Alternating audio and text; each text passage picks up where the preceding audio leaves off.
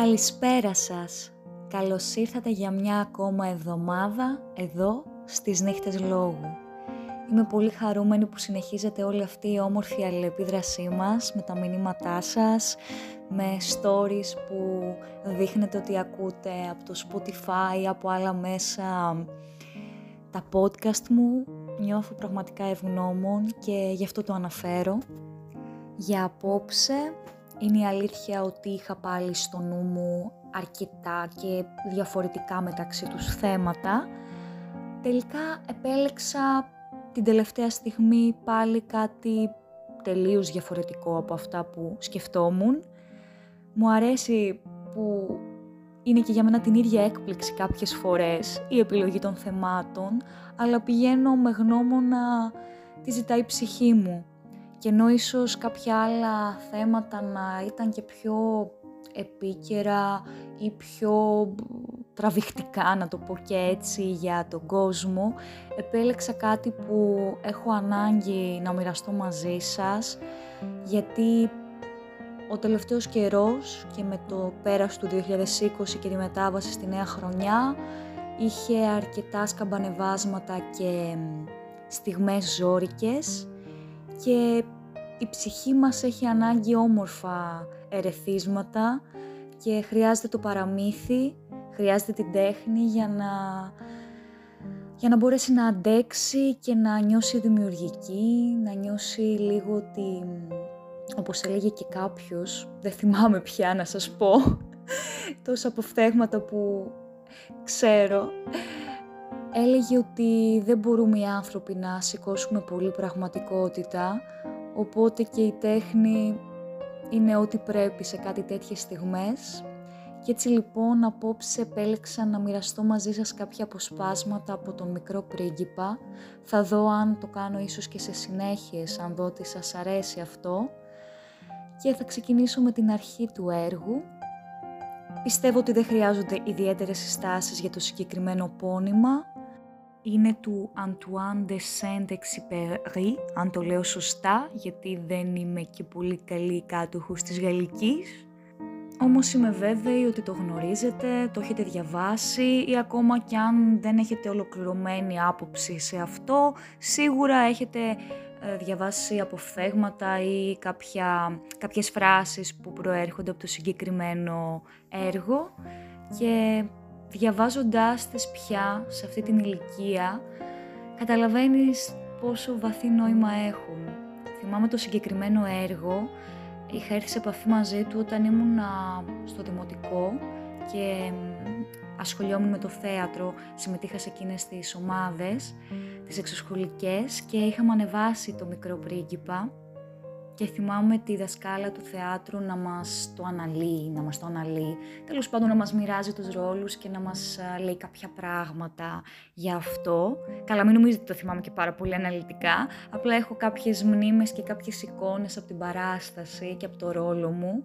Και θυμάμαι ότι μου άρεσε αυτή η μαγεία που μου απέπνε το κείμενο και οι ρόλοι, οι χαρακτήρες. Μου έβγαζαν κάτι το ονειρικό, το γλυκό, ε, το καλό. Όμως δεν ήμουνα ακριβώς σίγουρη για το τι εννοούσαν όλα αυτά τα όμορφα λόγια που είχαν συνδυαστεί και δημιουργούσαν αυτό το υπέροχο κείμενο. Ήξερα όμως ότι είναι κάτι το όμορφο, κάτι το μαγικό και ήμουν πολύ χαρούμενη σε αυτή την παράσταση. Όμως έπρεπε να μεσολαβήσουν όλα αυτά τα χρόνια για να συνειδητοποιήσω τα τεράστια μηνύματα που προβάλλονταν μέσα από αυτό το δημιούργημα. Νιώθω λες και μη η σοφή κουκουβάγια που ανακαλύπτει τον κόσμο ξαφνικά υπό ένα άλλο πρίσμα.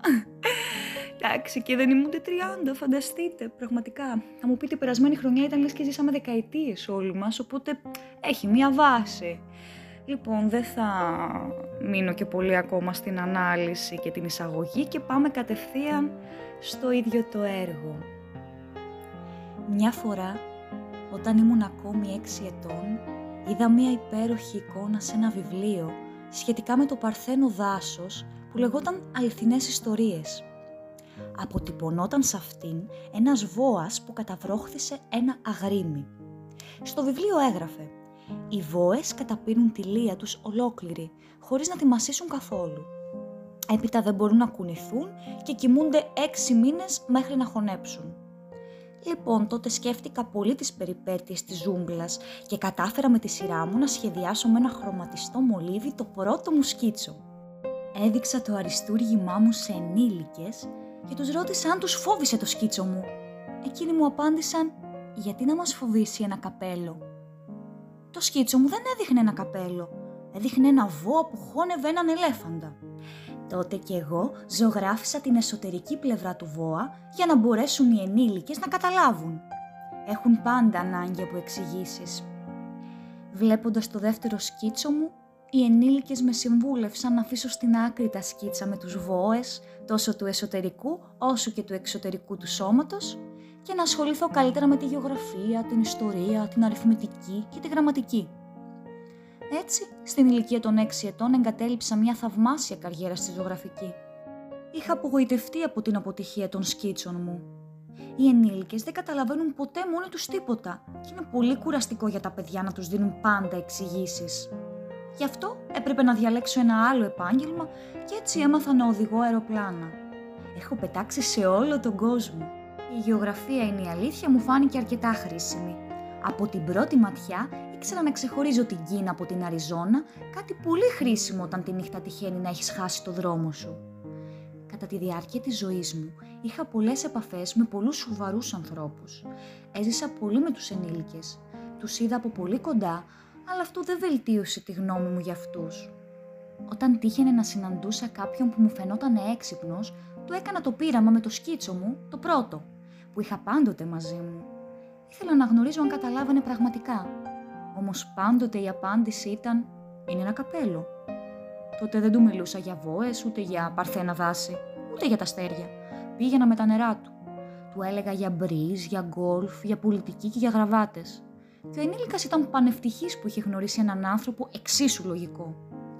Έτσι έζησα μονάχος, δίχως κανέναν με τον οποίο να μπορώ να μιλήσω πραγματικά ώσπου μία φορά, έξι χρόνια πριν, αναγκάστηκα να σταματήσω στην έρημο της Σαχάρας. Κάτι είχε σπάσει στον κινητήρα μου. Καθώς δεν είχα μαζί μου ούτε μηχανικό ούτε επιβάτες, ετοιμαζόμουν να δοκιμάσω μόνος μου μία δύσκολη επισκευή. Ήταν ένα ζήτημα ζωής και θανάτου για εμένα. Το νερό που είχα μαζί μου έφτανε μόνο για 8 ημέρες. Το πρώτο βράδυ λοιπόν κοιμήθηκα πάνω στην άμμο, χίλια μίλια μακριά από κάθε κατοικημένη περιοχή. Ήμουν πιο απομονωμένος και από ένα ναυαγό πάνω σε μια σχεδία στη μέση του ωκεανού. Φαντάζεστε μένω στην έκπληξή μου όταν τα ξημερώματα με ξύπνησε μια περίεργη σιγανή φωνούλα λέγοντας «Σε παρακαλώ, ζωγράφισέ μου ένα αρνάκι». «Ορίστε». «Ζωγράφισέ μου ένα αρνάκι». Πετάχτηκα πάνω σαν να με είχε χτυπήσει κεραυνός. Έθρυψα καλά τα μάτια μου, κοίταξα προσεκτικά και είδα ένα μικρό περίεργο ανθρωπάκι που με παρατηρούσε σοβαρά. Ορίστε λοιπόν το καλύτερο πορτρέτο που αργότερα κατάφερα να κάνω. Όμως το σκίτσο μου φυσικά είναι πολύ λιγότερο εγωιτευτικό από το μοντέλο. Δεν είναι δικό μου λάθος. Είχα απογοητευτεί πολύ από την καριέρα μου στη ζωγραφική, από τους ενήλικες, στην ηλικία των 6, και δεν έμαθα να σχεδιάζω τίποτα άλλο πέρα από βόες ως προς το εσωτερικό και το εξωτερικό τους. Κοιτούσα λοιπόν αυτή την οπτασία με γουρλωμένα από την έκπληξη μάτια μην ξεχνάτε πως βρισκόμουν χίλια μίλια μακριά από κάθε κατοικημένη περιοχή. Ωστόσο, το περίεργο ανθρωπάκι μου δεν φαινόταν να έχει χαθεί ή να έχει εξαντληθεί από την κούραση, την πείνα, τη δίψα ή το φόβο. Καθόλου δεν έδινε την εντύπωση ενός παιδιού χαμένου στη μέση της ερήμου, χίλια μίλια μακριά από κάθε κατοικημένη περιοχή. Όταν κατάφερα να του μιλήσω επιτέλους του είπα «Μα τι κάνεις εδώ πέρα» και μου ξαναείπε ψιθυριστά σαν ήταν κάτι πολύ σοβαρό. «Σε παρακαλώ, ζωγράφισέ μου ένα αρνάκι». Όταν το μυστήριο είναι τόσο εντυπωσιακό, δεν τολμάς να παρακούσεις. Όσο παράλογο κι αν μου φαινόταν καθώς βρισκόμουν χίλια μίλια μακριά από κάθε κατοικημένη περιοχή και σε κίνδυνο θανάσιμο, έβγαλα από την τσέπη μου ένα κομμάτι χαρτί και ένα στυλό. Θυμήθηκα τότε ότι είχα σπουδάσει κυρίως γεωγραφία, ιστορία, αριθμητική και γραμματική και είπα με μία μικρή δόση μαύρο χιούμορ στο μικρό ανθρωπάκι ότι δεν ήξερα να ζωγραφίζω. Μου απάντησα «Δεν πειράζει, ζωγράφισέ μου ένα αρνάκι». Καθώς δεν είχα ζωγραφίσει ποτέ μου αρνάκι, σχεδίασα για χάρη του ένα από τα δύο σκίτσα που ήξερα να κάνω. Αυτό με το εξωτερικό του βόα. Και έμεινα έκπληκτος ακούγοντας το μικρό ανθρωπάκι μου να μου απαντά όχι, όχι, δεν θέλω ένα ελέφαντα μέσα σε ένα βόα. Ένας βόας είναι πολύ επικίνδυνος και ένας ελέφαντας είναι πολύ δυσκίνητος. Στο σπίτι μου όλα είναι πολύ μικρά. Έχω ανάγκη από ένα αρνάκι. Ζωγράφισέ μου σε παρακαλώ ένα αρνάκι. Τότε το ζωγράφισα. Αφού το κοίταξε προσεκτικά είπε «Όχι, αυτό εδώ είναι πολύ άρρωστο. Φτιάξε μου ένα άλλο». Εγώ ζωγράφισα τότε ένα άλλο. Ο φίλος μου χαμογέλασε ευγενικά, δίχως διάθεση κριτικής. Το βλέπεις καλά. Δεν είναι ένα αρνάκι, είναι ένα κρυάρι. Έχει κέρατα. Σχεδίασα πάλι το σκίτσο μου, όμως και αυτό, όπως τα προηγούμενα, απορρίφθηκε. Αυτό εδώ είναι πολύ γέρικο. Θέλω ένα αρνάκι που να μπορεί να ζήσει για πολύ καιρό. Χάνοντας τότε την υπομονή μου και καθώς βιαζόμουν να ξεμοντάρω τον κινητήρα μου, σχεδίασα αυτό το σκίτσο. Και του το πετάω. Αυτό είναι το κουτί. Το αρνάκι που θέλεις βρίσκεται μέσα σε αυτό. Όμως με μεγάλη μου έκπληξη παρατήρησα πως φωτίστηκε το πρόσωπο του μικρού κριτή μου. Είναι όπως ακριβώς το ήθελα. Πιστεύεις πως θα θέλει πολύ χορτάρι το αρνάκι αυτό; Γιατί; Γιατί στο σπίτι μου είναι όλα μικρά. Ασφαλώς και θα το χωράει. Σου έδωσε ένα πολύ μικρό αρνάκι. Έσκυψε το κεφάλι του πάνω από το σκίτσο. Όχι και τόσο μικρό. Κοίτα, κοιμήθηκε και με τον τρόπο αυτό γνώρισα το μικρό πρίγκιπα. Χρειάστηκα αρκετή ώρα για να καταλάβω από πού ερχόταν. Ο μικρός πρίγκιπας που μου έκανε πλήθος ερωτήσεων δεν φαινόταν να ακούει ποτέ τις δικές μου. Από λέξεις μόνο που έλεγε τυχαία μου φανερώθηκαν όλα. Έτσι, μόλις είδε για πρώτη φορά το αεροπλάνο μου, δεν πρόκειται να σχεδιάσω το αεροπλάνο μου, είναι ένα σχέδιο αρκετά περίπλοκο για μένα, με ρώτησε. Τι είναι αυτό εδώ το πράγμα; Δεν είναι πράγμα, πετάει. Είναι ένα αεροπλάνο. Είναι το δικό μου αεροπλάνο. Και ήμουν περήφανος που έμαθε πως πετάω. Τότε φώναξε. Πώς; Εσύ έπεσες από τον ουρανό. Ναι, απάντησα. Με μετριοφροσύνη. Α, πολύ αστείο. Και ο μικρός πρίγκιπας ξέσπασε σε ένα ξεκαρδιστικό γέλιο που με ενόχλησε πολύ. Επιθυμώ να παίρνουν στα σοβαρά τις ατυχίες μου οι υπόλοιποι. Μετά πρόσθεσε. Και εσύ λοιπόν έρχεσαι από τον ουρανό. Από ποιο πλανήτη είσαι; Αμέσως είδα κάτι να φωτίζει το μυστήριο της παρουσίας του και ρώτησα απότομα. Έρχεσαι λοιπόν από άλλο πλανήτη. Μα δεν μου απάντησε καθόλου. Κουνούσε το κεφάλι απαλά, κοιτάζοντας το αεροπλάνο μου. «Είναι αλήθεια πως πάνω σε αυτό δεν μπορείς να έρχεσαι και από πολύ μακριά», είπε. Και βυθίστηκε σε μια ονειροπόληση που κράτησε αρκετά. Ύστερα, βγάζοντας το αρνάκι μου από την τσέπη του, αφοσιώθηκε στο στοχασμό του θησαυρού του. Φαντάζεστε πόσο μου είχαν εξάψει την περιέργεια εκείνα τα μισόλογα περί άλλων πλανητών. Γι' αυτό επιχείρησα να μάθω περισσότερα. Από πού έρχεσαι μικρό ανθρωπάκι, πού βρίσκεται αυτό που ονομάζεις σπίτι σου, πού θα πας το αρνάκι μου; Μετά από λίγη ώρα περί συλλογής μου απάντησε. Αυτό που είναι καλό με το κουτί που μου έδωσες είναι ότι τη νύχτα θα το χρησιμεύει ως σπίτι Φυσικά. Και αν είσαι ευγενικός, θα σου δώσω επίσης ένα σκηνή για να το δένεις κατά τη διάρκεια της μέρας και ένα πασαλάκι. Η πρόταση φάνηκε να σοκάρει το μικρό πρίγκιπα. Να το δένω. Τι παράξενη ιδέα. Μα αν δεν το δένεις, θα πηγαίνει από εδώ και από εκεί και θα το χάσεις. Και ο φίλος μου ξέσπασε και πάλι σε γέλια. Μα πού πιστεύεις ότι θα πάει; Οπουδήποτε. Ευθεία μπροστά του, τότε ο μικρός πρίγκιπας παρατήρησε σοβαρά. Δεν πειράζει. Το σπίτι μου είναι τόσο μικρό και με μια μικρή δόση μελαγχολίας ίσως πρόσθεσε. Ευθεία μπροστά δεν μπορείς να πας και πολύ μακριά. Έτσι είχα μάθει ένα δεύτερο πολύ σημαντικό πράγμα. Ο πλανήτης από όπου καταγόταν ήταν μόλις λίγο μεγαλύτερος από ένα σπίτι. Αυτό δεν μπορούσε να με παραξενέψει πολύ. Ήξερα καλά πως από τους μεγάλους πλανήτες όπως η Γη, ο Δία, ο Άρης, η Αφροδίτη, στους οποίους έχουν δώσει ονόματα, υπάρχουν εκατοντάδες άλλοι που καμιά φορά είναι τόσο μικροί ώστε τους διακρίνεις με δυσκολία από το τηλεσκόπιο. Όταν κάποιος αστρονόμος ανακαλύπτει έναν από αυτούς, του δίνει ως όνομα έναν αριθμό. Τον ονομάζει για παράδειγμα ο αστεροειδής 3251 έχω σοβαρούς λόγους να πιστεύω ότι ο πλανήτης από όπου ερχόταν ο μικρός πρίγκιπας είναι ο αστεροειδής Β612. Τον αστεροειδή αυτόν τον είχε διακρίνει μόλις μία φορά με ένα τηλεσκόπιο το 1909 ένας Τούρκος αστρονόμος. Έκανε λοιπόν μια σπουδαία παρουσίαση της ανακάλυψής του σε ένα διεθνές συνέδριο αστρονομίας. Όμως κανείς δεν τον πίστεψε εξαιτίας της ενδυμασίας του. Έτσι είναι οι ενήλικες. Ευτυχώς για τη φήμη του αστεροειδούς Β612, ένας Τούρκος δικτάτορας επέβαλε στο λαό του με την ποινή του θανάτου να ντύνεται όπως οι Ευρωπαίοι. Ο αστρονόμος έκανε και πάλι την παρουσίασή του το 1920 φορώντας ένα πολύ κομψό κουστούμι και αυτή τη φορά όλος ο κόσμος συμφώνησε με το έβριμά του. Αν σας διηγήθηκα αυτές τις λεπτομέρειες για τον αστεροειδή Β612 και αν σας εμπιστεύτηκα τον αριθμό του, είναι λόγω των ενηλίκων. Οι ενήλικες αγαπούν τους αριθμούς. Αν τύχει να τους μιλήσετε για ένα καινούριο φίλο, ποτέ δεν σας ρωτάνε για την ουσία. Ποτέ δεν θα σε ρωτήσουν Πώς είναι η χρειά της φωνής του, ποια είναι τα παιχνίδια που προτιμά, κάνει συλλογή από πεταλούδες. Θα ρωτήσουν πόσο χρονών είναι, πόσα αδέρφια έχει, πόσο ζυγίζει, πόσα χρήματα κερδίζει ο πατέρας του. Τότε μόνο νομίζουν ότι τον γνωρίζουν.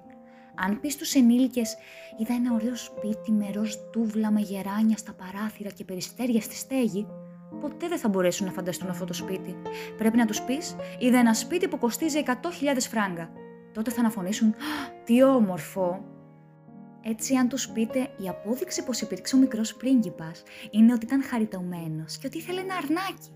Επειδή όταν κάποιος θέλει ένα αρνάκι, είναι απόδειξη πως υπάρχει. Αυτοί θα σηκώσουν τους ώμους και θα σας φερθούν σαν να είστε παιδί.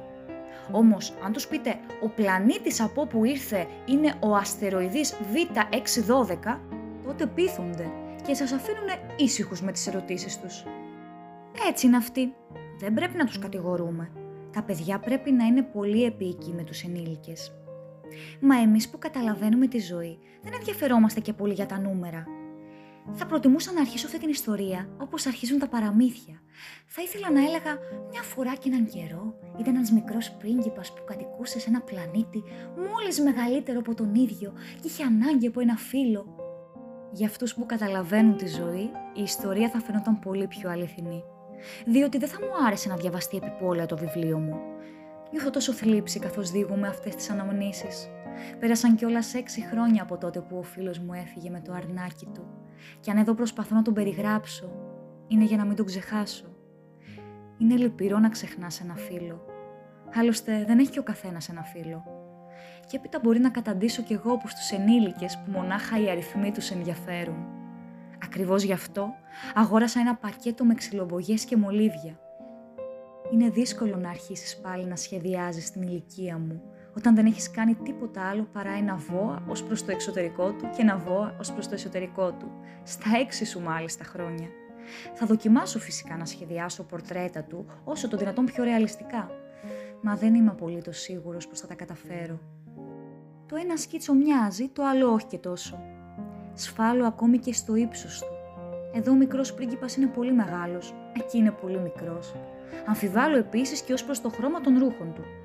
Δοκιμάζω λοιπόν με αρκετές δυσκολίες. Στο τέλος μπορεί να μου ξεφύγουν κάποιες λεπτομέρειες περισσότερο σημαντικές, όμως αυτό θα πρέπει να μου το συγχωρέσετε. Ο φίλος μου δεν μου έδινε ποτέ εξηγήσεις. Ίσως νόμιζε ότι είμαι σαν κι αυτόν. Δυστυχώς εγώ δεν ξέρω να βλέπω αρνάκια μέσα από κυβότια. Ίσως κι εγώ να είμαι όπως τους ενήλικες. Πρέπει να έχω γεράσει.